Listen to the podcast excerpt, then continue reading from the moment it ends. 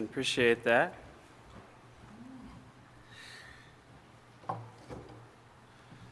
Well, uh, we finished Philippians last week, and so uh, we're going to be starting a, a new uh, mini series before we start our next um, longer series. And so, Jesus in the Psalms. We're going to look at some of the messianic Psalms together over the next few weeks here, and uh, looking forward to, to this study together. We are uh, jumping right in with Psalm 110, and uh, Psalm 110.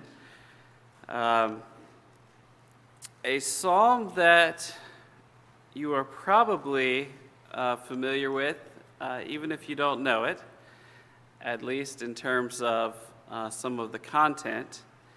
And uh, the reason for that is because um, verse 1 of the psalm is the most frequently quoted Old Testament verse in all of the New Testament. Um, as we think about this psalm, verse 4 um, receives almost an entire chapter of explanatory commentary in the book of Hebrews. And so um, it is a, a psalm that has great significance uh, in the New Testament, and um, certainly was one that um, the apostles and even the prophets as well, uh, recognized as, as, being incredibly significant uh, to our understanding of, of Jesus and the Messiah. And so, Psalm 110, uh, we're going to read the whole psalm. And uh, if you follow along, I'll read it aloud. Um, it's going to be up on the screen here as well. But uh, Psalm 110, a psalm of David. The Lord said unto my Lord, Sit thou at my right hand until I make thine enemies thy footstool. The Lord shall send the rod of thy strength out of Zion. Rule thou in the midst of thine enemies. Thy people shall be willing in the day of thy power, in the beauty of holiness. From the womb of the morning thou hast the dew of thy youth. The Lord hath sworn and will not repent. Thou art a priest forever after the order of Melchizedek. The Lord at thy right hand shall strike through kings in the day of his wrath. He shall judge among the heathen. He shall fill the places with the dead bodies. He shall wound the heads over many countries. The ending there, verse 7 He shall drink of the brook in the way, therefore shall he lift up the head. The Lord bless the reading of his word. Let's look to the Lord in prayer as we begin this morning. Heavenly Father, as we prepare to unpack this psalm together and look at the truth that you have provided in your word, we ask that you would prepare our hearts for what's ahead. Lord, that your Holy Spirit would work in our lives, that you would grant understanding the text of your, of your word. Father, we pray that you would help us to see the significance in our own lives. And, and, Father, that we would compare our thoughts about who you are to what your word says. Father, that we would compare our lives and the choices that we make and the way that we live to your instructions from your word. Father, we ask that today the power of your word would change our lives to be more like Jesus Christ. And we pray it in his name. Amen.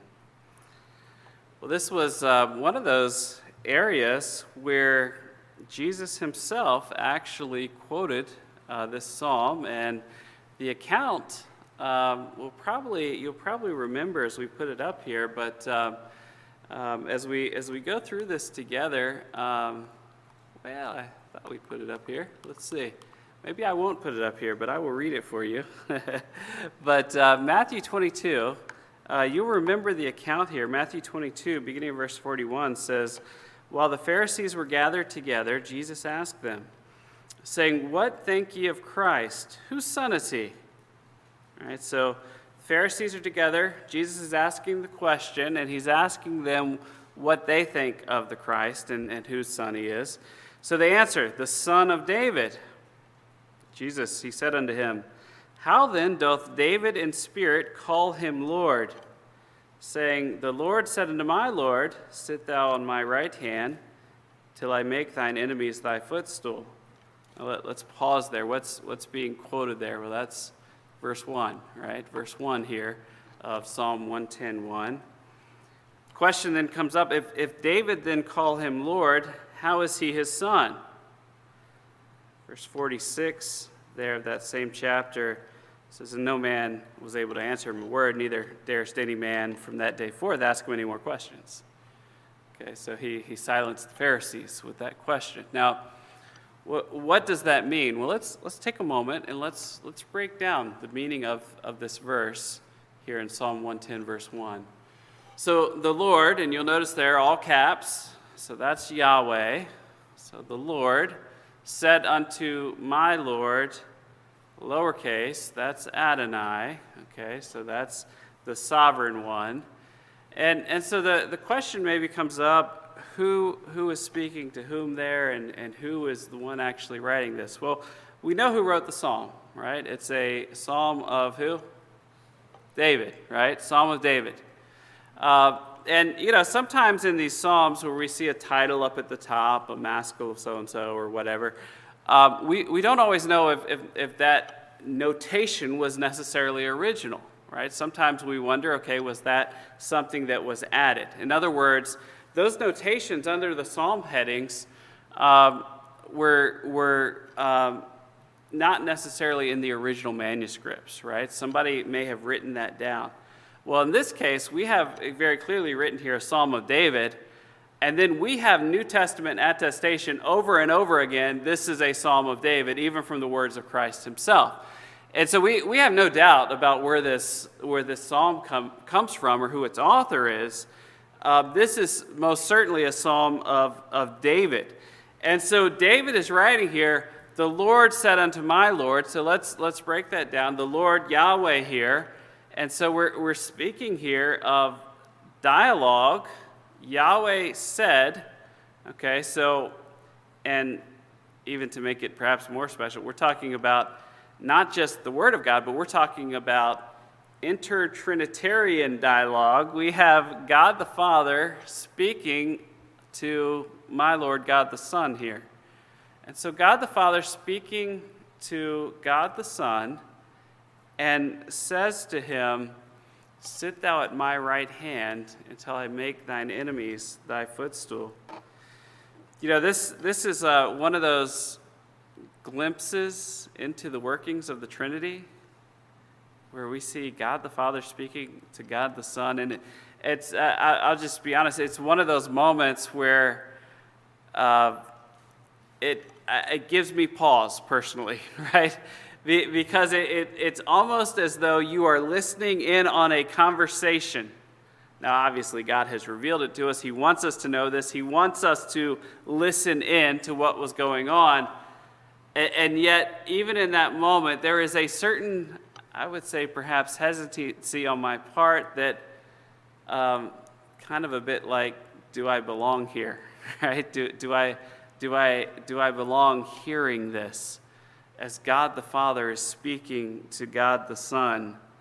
Uh, I don't know, maybe you remember those conversations perhaps as a child where you were overhearing your parents talking, and at, at times you said, Should I really know this, or should I really be hearing that?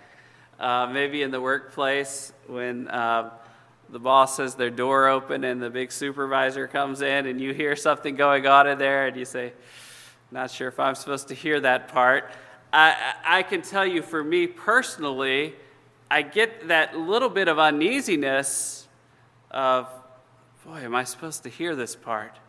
Just the idea of the nature of God the Father speaking to God the Son, and yet He has revealed it. And He wants us to hear it. He wants us to know what was being said. And, and so, what was the description here? Sit thou at my right hand a place of honor, a, a place of distinction, one in which uh, we have uh, someone sitting uh, next, next, to, next to God the Father, of course, this being God the Son, Jesus Christ. As we, as we think about this, um, what an incredible, incredible example here. Maybe we, as we think about Jesus, what is his posture toward his Father here? What, what is he thinking as, as his Father gives him this instruction? Perhaps something like Joshua 5.14 maybe comes to mind here. And he said, Nay, but as captain of the host of the Lord, right, the army of the Lord, am I now come. And Joshua fell on his face to the earth and did worship, and said unto him, What saith my Lord unto his servant? Right, that, that idea of, of, of humility in his approach. And, and so, as, as the instruction is given here in verse 1, sit thou at my right hand, we what is this? This is authority and power being conferred to Jesus Christ himself. It, it, is, it is an example of God saying to Jesus, God the Father saying to Jesus, that he has bestowed upon him power, that he has authority, that he has might. And, and we see this in the references to, to who, who um, Jesus is. Let's make a few comparisons. Right now, this was what tripped up the Pharisees. Uh, remember the, the beginning here. The Lord said unto my Lord, as Jesus was speaking to the Pharisees, he, he is asking them, in essence, uh, isn't, isn't the Christ, isn't the Messiah the son of David? Whose son is he? Right? And, and so, makes sense, right? Uh, but here's a son of David and yet David refers to him as his Lord, his authority, his leader. And, and, and so, in, in the, the midst of that context, the, that creates a challenge. Normally, sons don't get called authority figures by their fathers. Right? That, that didn't work. Uh, that didn't happen in that day. The, the father doesn't bow to the son, the son bows to the father. And so that was the challenge because here's David the father saying, This Messiah, this one, is my Lord. And, and so the, the fact of the matter comes to this, uh, this simple idea that is fleshed out in the New Testament, and Acts 2.34 speaks to it. This one is greater than David. Acts 2:34 For David is not ascended into the heavens, but he saith himself, The Lord said unto my Lord, Sit thou on my right hand. Here's the idea. David didn't ascend to the heavens, but Jesus did. And so this is one who is greater than David.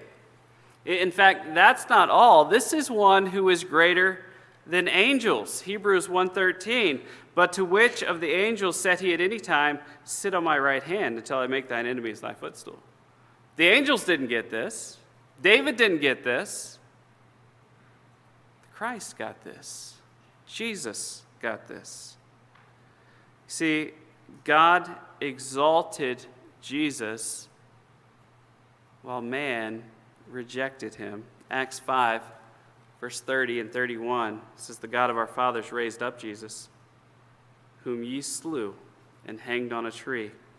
Him hath God exalted at his right hand to be a prince and a savior, for to give repentance to Israel and forgiveness of sins. Man tore him down, God lifted him up. It's Jesus. It is him who is Savior and intercessor, reigns on high. And we see that there in verse 31 right? God exalts him to be at the right hand. He is the one who offers forgiveness of sins. Romans 8:34, as we consider this verse, says, Who is he that condemneth? It is Christ that died, yea, rather that is risen again, who is even at the right hand of God, who also maketh intercession for us. And so here's the one, Jesus, who has is sitting at the right hand of the Father, who has been placed in that position of authority and of power to make intercession for us, the children of God, to go before God the Father on our behalf. You know, the, the whole idea there is that Jesus has finished his work of redemption. He is seated at the right hand of the Father. And uh, that distinction is made here in Hebrews 10, verse 11 says, And the priest standeth daily ministering and offering oftentimes the same sacrifices, which can never take away sin. But, but compared to the priest, here is Jesus in verse 12. But this man, after he had offered one sacrifice for sins forever, sat down on the right hand of God. See, God told him to. God the Father told him to, and he obeyed. The priests, they have to keep standing up, they keep offering sacrifices. Jesus offered his once, and then he sat down. The work was done. And the time will come, as this verse says, Hebrews 10:13 and what we saw here in Psalm 110 verse 1 from henceforth expecting till his enemies be made his footstool. You know, the enemies will be made in essence a stool for his feet. As 1 Corinthians 15:25 puts it, he must reign till he hath put all enemies under his feet. The last enemy that shall be destroyed is, is death at the end there. And just to show you a couple examples of this, this would have been a, a an example that would have been well understood in that day. Um, this idea of an enemy being put under your feet. Uh, this is a, this is a um, stone carving here, uh, a, a, relief. Um, many people think that this was Han, Hanu, uh, Hanunu, a king who ruled Gaza around the 8th century. Um, but some aren't entirely sure, but we do know who, um, and, and by the way, the, the, the, king I'm referring to is the one on the ground. And uh, you can probably see him down here. See that head there? And uh, there's his body. And there's a big old foot sitting right there on his neck. Now, people debate who that one is laying on the ground, but uh, everyone agrees the one who's standing up there on top of him, that's uh, Tiglath-Pileser. He ruled um, from 745 to 727 BC. And he had this relief carved. He's an Assyrian king, and uh, we actually see reference to him um, in, in, places in Scripture. But here's the, here's the um, description here of this Assyrian king. He, he, he had this relief carved. Why? To show his enemies what happens when you try to stand up against him. And what's he doing? He's, he's got his foot down on his neck. Right? The, the whole idea here of, of making his enemies his footstool. So David would have been um, before this, about 300 years before this, um, around 1000 BC. Give you another example. So, enemy here being made a footstool or standing on them. Uh, another figure here. This is a throne. Uh, this would have been a, a figure of uh, Hera, uh, goddess on a throne, and um, this would have date around, dated around 5th century BC. Uh, but what you see at the bottom is a little stool. It's a footstool. And throne rooms in that time, kings had a place to prop their feet. They didn't just sit them on the ground, they propped their feet up. And what was it? It's a sign of authority. It was a sign of strength, it was a sign of power. Um, you are on the throne, you are ruling. And so, in the, the midst of this, we have this one verse here in Psalm 110, verse 1, which is declaring Jesus as king and, the one who will reign over his enemies, who will be put under his feet, who, who will be as a footstool in the midst of his reign and the New Testament references it over and over and over again, more than any other verse in the Old Testament. Significant verse here. See, that's who Jesus is. He is the one who reigns, He is the King. As we think of this, verse, verse 2 um, here, we're going to kind of jump to um, Psalm 110, verse 2. And uh, let's see where I pull that for you. I don't have that up here for you, but you can follow along in your scripture. The Lord shall send the rod of thy strength out of Zion. Rule thou in the midst of thine enemies. And so, verse 2, we now have the reference, this ongoing reference of, of this king. Now, that, that description there, right, the, the rod of thy strength, when we're talking about a king, that's the scepter, right? That's the scepter. And, and so here is the Lord who is wielding the scepter. He is the king who has been given the seat of authority and power. And, and as we, we think about that, his, his rule, his responsibility, his authority has been, um, been we, we could say, um, given the blessing, right, in its place or position. It's an idea of those who, who are under him and around him need to respond in obedience, and not only those who love him, but those who are his, his enemies. They need to respond in obedience. And, and it, it really gives us this idea of, of enemies who, who they themselves will, uh, will come under his authority. See the second part of that rule thou in the midst of thine enemies. This, this one will rule over the enemies by the power that he has. Reminds us perhaps of Revelation 17 14. These shall make war with the Lamb, the Lamb shall overcome them. For he is the Lord of lords and King of kings, and they that are, that are with him are called, chosen, and faithful. So we have enemies here that will be overcome by the Lord of lords and King of kings, the Messiah, Jesus himself. But then there's also a group of people who are with him as well. And Psalm 110, verse 3, refers to those people who are with him.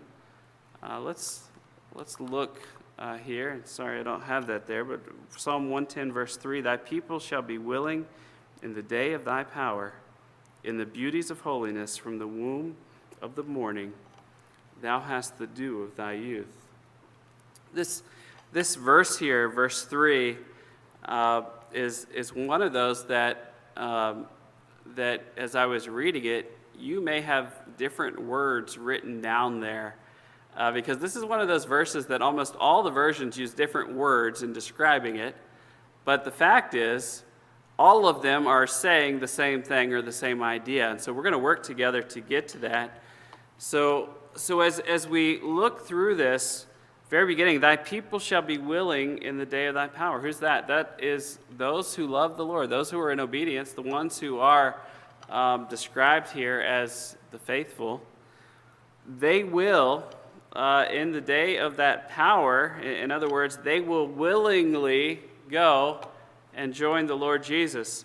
Judges 5 2 maybe gives us an idea of this type of thing, as uh, Deborah here um, in the Song of Deborah. Uh, we see here right? The, the people willingly offered themselves, right? So, so those who are faithful of the Lord willingly offer themselves to Him. That's the concept or the idea.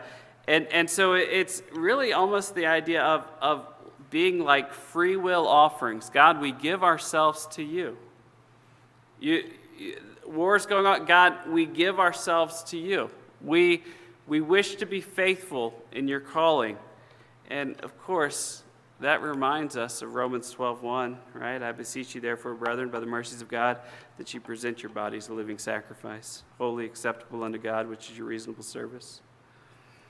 You know, so so in the midst of this, we have we have those who belong to the Lord, the faithful ones who who are willing to give themselves to the Lord as free will offerings. God, take my life, take my body, take it, use it for your glory and, uh, and, and whatever comes, it's offered before you.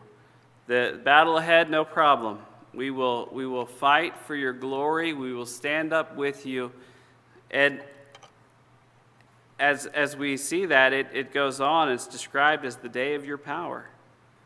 Right? The day of might, the day of force of arms, the, the battle.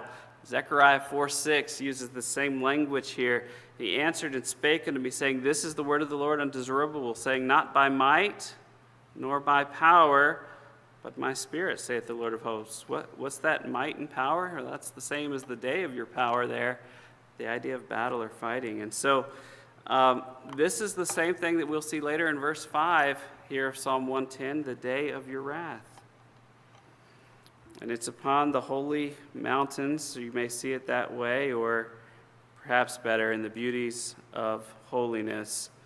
And, and with that, what is that? Well, that's the holy array. That's the holy array. Um, the armies lined up. We see this um, same idea here as we, as we think about uh, the battles or the armies of the Lord. The end of that verse, of course, refers to this dew that is there early in the morning, except this dew doesn't go away. And Hosea 6 4 gives us reference to that idea. O Ephraim, what shall I do unto thee? O Judah, what shall I do unto thee? For your goodness is as a morning cloud, and as the early dew, it goeth away. But in this case, in Psalm 110, it doesn't, it stays there. And then the last part here, referring to the Messiah has to do with those who are faithful, who are willing to give their own lives for him. Reminds us here of Judges 5:18. Zebulun and Naphtali were a people that jeopardized uh, their lives unto the death in the high places of the field. so here, the faithful ones are a part of that army, the same one who is likely uh, is described here in Revelation 12:11 and they overcame him by the blood of the Lamb and by their sword of their testimony, and they loved not their lives unto death. You know, all of this together points to the idea of Jesus as king over all. One of the wonderful things about the Psalms is the way in which it poetically pulls together so many different concepts and ideas from Scripture into just a tight packing of verses. And, and so, as we, as we think about Jesus and his role as king, right, he, he is the one who is overall, whose, whose enemies will be made his foot, footstool. He is the one who was, was ordered, as, as God said it, to exercise this power, to sit down at his right hand. He is the one who exercises the scepter of a king, demonstrating the strength and rod of his might over his enemies. And, and he is the one who the faithful flock to to serve in verse 3 as in recognition of how wonderful he is, willing to even give their own lives for him for the sake of the battle. That's Jesus as king. That's Jesus as king. But Jesus isn't just the king, he's also the priest. And verse 4 switches gears to refer to Jesus as the priest. Verse 4 says the following The Lord hath sworn and will not repent. Thou art a priest forever under the order of Melchizedek. Now, this is perhaps, um, remember at the beginning, Yahweh said, now here we have Yahweh uh, offering up an oath. An oath. This is even stronger perhaps than what was stated before. And, and so here it is a divine oath, uh, one in which Hebrews 6:17 notes, wherein God, willing more abundantly to show unto the heirs of promise the immutability of his counsel, confirmed it by an oath.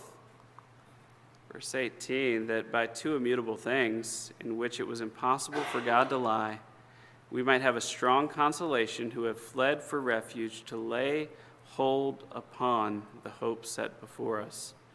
Right? So, reference here to that oath in, in, um, in verse 4. And as we think of that, that promise, that pledge here is that uh, strengthened even further that, that God will not change his mind. Now, as we think of the priesthood, and Eli. Eli was a Levite, if you remember. Eli was a Levite. One of the things that God had set apart the Levites for a per- particular role in a particular place. Uh, 1 Samuel 2, verse 30, Wherefore the Lord God of Israel saith, I said indeed that thy house and the house of thy father should walk before me forever. But now the Lord saith, Be it far from me. For them that honor me, I will honor, and they that despise me shall be lightly esteemed. What, what's going on here? The, the priests had abused their office, and, and God is saying that doesn't work, right? That, that's not okay. And, and if you do not do well, that will be taken from you. And so we, we see uh, the end of the Levitical priesthood taking place. And we do not have the Levitical priest today. But, but rather, Jesus is not of the priesthood of the Levites. He is of the order of Melchizedek, verse 4 says. Now, you may or may not remember Melchizedek. Melchizedek is all the way back, Genesis 14, and um, he is the king of Salem. Let's, let's look here, verse 18. Right, he's the king of Salem. He brought forth the bread and wine. He was the priest of the Most High God. Um, verse 19 says he blessed him and said, Blessed be Abram of the Most High God, possessor of heaven and earth. And blessed be the Most High God, which hath delivered thine enemies into thy hand and he gave him tithes of all. And so, what happened? Abraham offers up a tithe to Melchizedek, king of Salem, who is also a priest of the Most High God. So, Melchizedek serves as king and priest. Now, that, that may seem unusual to you, and, and the reason for that is that is unusual because Levites couldn't do that. And kings couldn't do that, they couldn't become priests. Um, in, in fact, as we, as we consider this, one of, the, one of the things here we see about this king of Melchizedek, and uh, Hebrews 7 2 refers to it, uh, that was so unique about him. Abraham gave him a tenth part of all, uh, being by interpretation king of righteousness, that, that, and after that also king of Salem, which is king of peace. Remember, this, this king of Salem name meaning King of Peace, uh, this is foreshadowing here of that this one who will be the Prince of Peace is going to be out of this order of the priesthood of Melchizedek, out of the order of Melchizedek, not the Levites.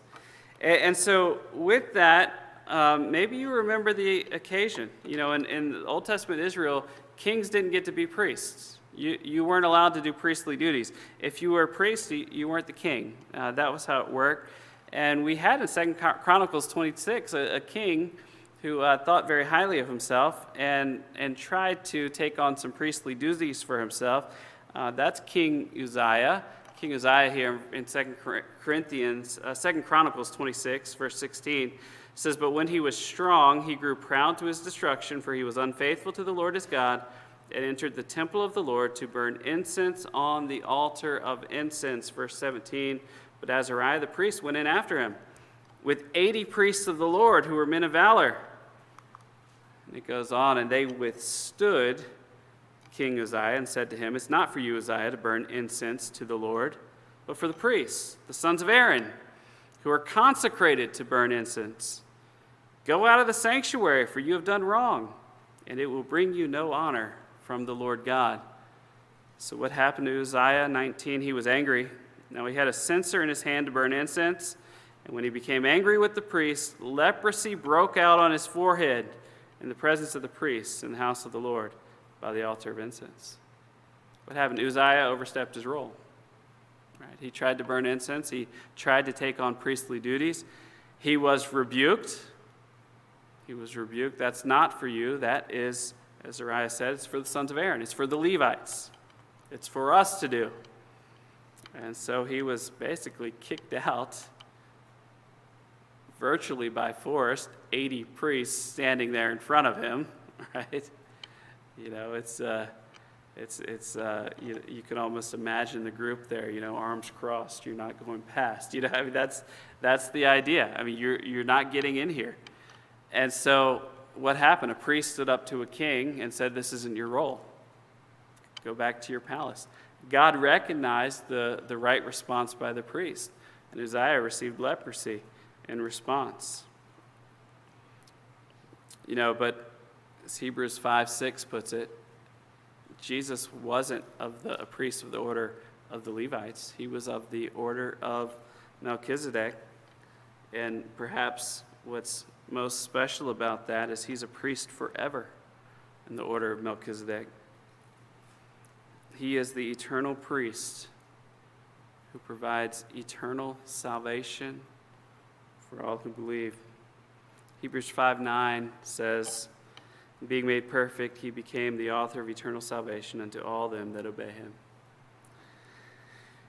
You know, normally priests live and they die, they don't last forever.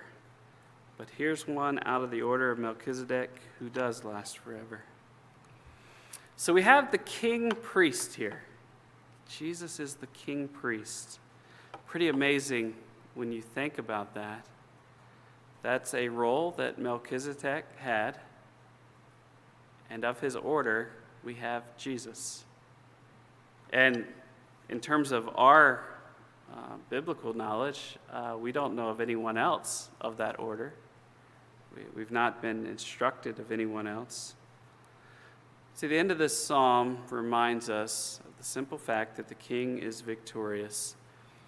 So we have these last three verses here, verses 5 through 7, Psalm 110. The Lord at thy right hand shall strike through kings in the day of his wrath. He shall judge among the heathen. He shall fill the places with the dead bodies. He shall wound the heads over many countries. Verse 7 He shall drink of the brook in the way, therefore shall he lift up the head. And so here is this great king priest in the midst of a battle, and one in which we see that he is victoriously pursuing what's ahead. You know, this, this sounds very much like Revelation 19. And I saw heaven open, and behold, a white horse, and he sat upon it. it was called Faithful and True, and in righteousness he doth judge and make war. Verse 14 goes on, and the armies which were in heaven followed him upon white horses, clothed in fine linen, white and clean. And out of his mouth goeth a sharp sword, and with it he should smite the nations, and he shall rule them with a rod of iron. And he treadeth the winepress of the fierceness of the wrath of the Almighty God. And he hath on his vesture and on his thigh a name written King of Kings and Lord of Lords.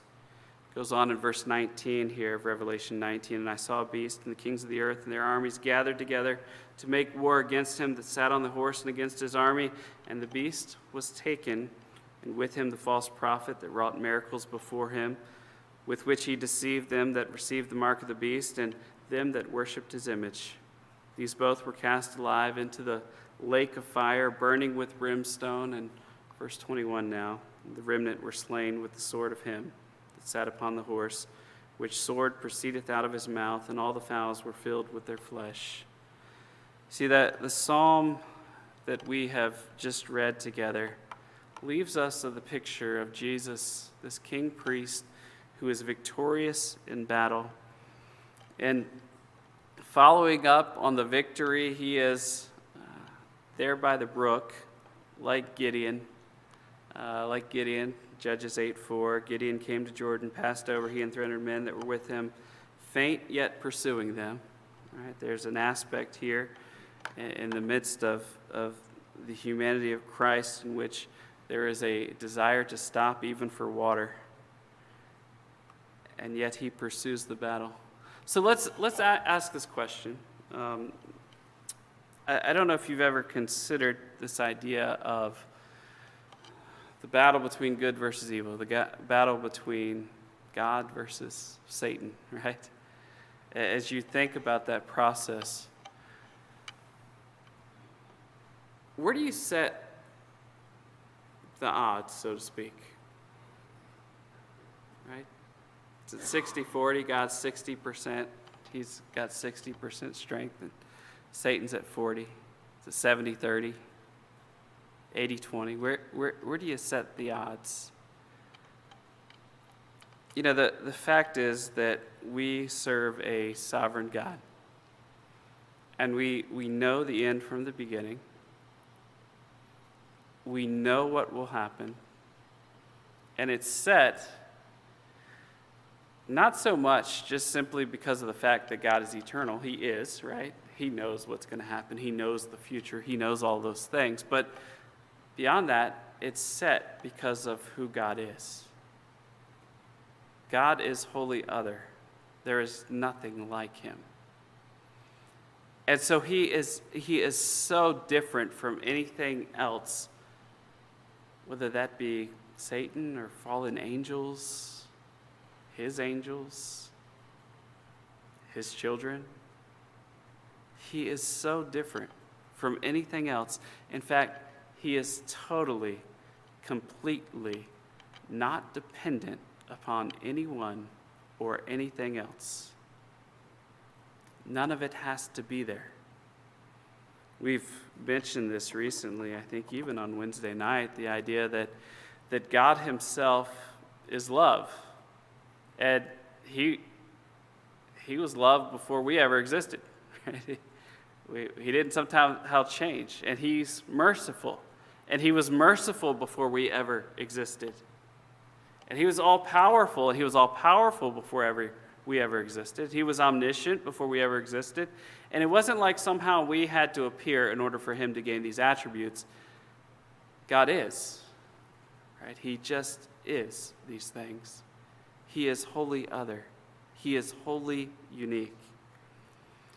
And, and as we think about his sovereignty, look, Satan doesn't have a chance. There is no doubt about the outcome of the battle. God is all powerful. It's not as though, you know, the, the underdog wins in the football game and you say, that's why we play the games, right? that's not what this is, right? It's, it's, it's not underdog versus uh, the, the, the one who's favored. The, the game's over. You could almost say there's hardly no game at all. Because God speaks and it's done. He is that powerful, He is sovereign over all. There is no chance that Satan has. See, the, the victory is sure. And if you're like me, perhaps there are moments in your life where you forget that. Where things seem out of control or too big or, or whatever it is. Maybe at times you can feel like hope is lost or oh no it's just so terrible what you know whatever is going on it just seems too big at the moment and yet we forget that we have a sovereign god who is over all who we can trust who loves us. And there is nothing that will come that will catch him by surprise. There is no problem or issue that is too big for him to handle. And we're his children. I don't know if you have ever considered areas of your life that you somehow think in your mind that you have control over. I mean, the moment you start thinking about what God and His sovereignty means, how big He is and how powerful He is, I mean, He made everything, you know, just speaking and it's there. It's out of nothing, it's, it's there. We can do nothing like that, nothing close to that. And we, we move stuff around. God makes it. And, as you as you think about who God is and his power and his might and how much he knows, I mean the, the depths of his sovereignty are incomprehensible, I think. we cannot ever plumb the depths of our God. I mean, I, you, you just start thinking about all the things that he controls, and, and you, you start, you know, okay, he knows the number of hairs on my head, and then you get smaller, and, and he knows, you know, knows the breath that I take, and the life, and all of that comes from him, and he knows when the sparrow falls from the sky, and so he, he knows about birds and the animals, and then you, you start thinking about this world that he made, and all the parts that are made up of, and the all the little atoms and you get smaller and smaller and all of these things. And He knows all of that. And He upholds all of that. He's involved in all of that. I mean, He, he is active in all of that. And then, you know, you multiply and you get bigger and you start thinking, well, not just here, but in the whole solar system and the galaxy and the universe, and it just gets bigger. And not only there, but he knows everything in heaven that's going on. And he knows everything in hell that's going on. I mean, he, he knows everything.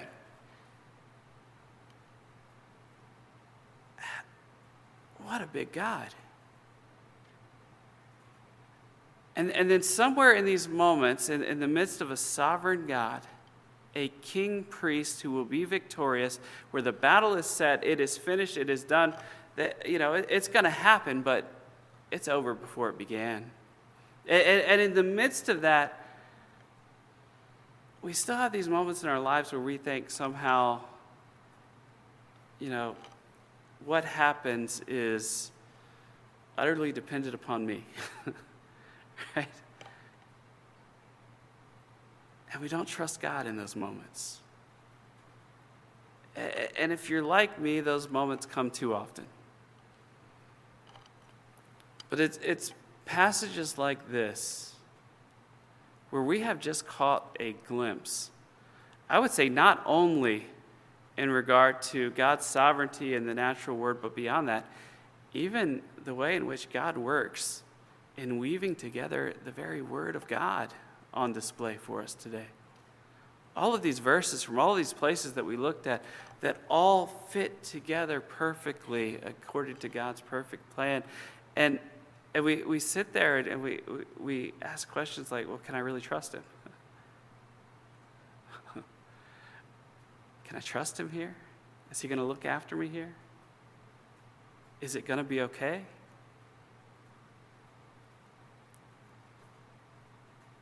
God's never lost one of his children. He's never lost one of his children. God's never failed to be there for one of his children. He loves them. Beyond what I can understand or comprehend, He looks after us. And, and yet somehow I still think I'm in control, right? Or it's dependent upon me. It's not. What do we do? We trust a sovereign God. And we rely upon Him.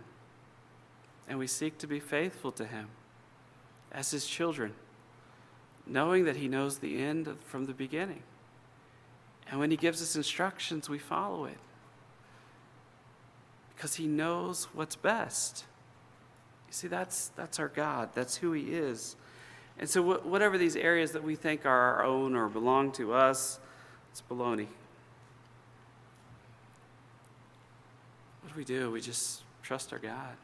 We rely upon Him. I don't know if today there are areas where you maybe are still clinging to the idea that you're in charge. You're not, but maybe you're still clinging to that idea. Are you willing to just trust God with those areas and say, God, I'm just going to leave it in your hands? You know what's going on here. God, help me to be faithful in the next step that you've called me to. Help me to be faithful in the next thing you would have me to do. Help me to serve you. Help me to honor you. Father, knowing that you are the king priest, the forever king priest, the one who will never end, who will never cease to be that king priest, the one I can trust, the one I can rely upon, who will always be there. You see, that's our Jesus. And that's what Psalm 110 was talking back all the way in the time of David. Same psalm that's reaffirmed time and time again throughout the New Testament. The whole Bible points to the truths we've discussed today. Jesus truly is the King Priest.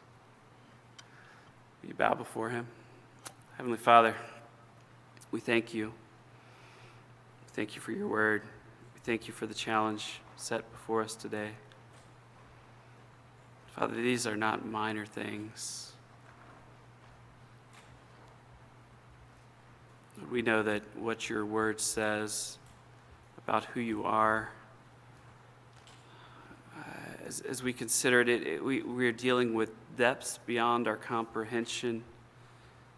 And Lord, we, we seek to plumb those depths. We seek to mine those riches. Lord, we, we seek to pull out these truths and learn more about who you are. Father, we know enough right now to live in light of your promises, to live in light Father, the oaths that you have made, the words you have said. Father, we know that we can trust you. Pray, Lord, that you would help us to respond to you in humility, trusting a God who is over all. Father, help us to respond in obedience. We pray, Lord, that you would take every aspect of our life, that you'd use it for your glory. Father, I pray that as we're bowing our heads today, there be areas where we are still clinging on to our lives, claiming them for ourselves, that you would bring it before us in these moments right now. Father, where there be sin, where we are rebelling against you, show it to us, Lord. We might confess it and forsake it right now, even in these moments. We pray for your Holy Spirit to work during this time, convicting, instructing.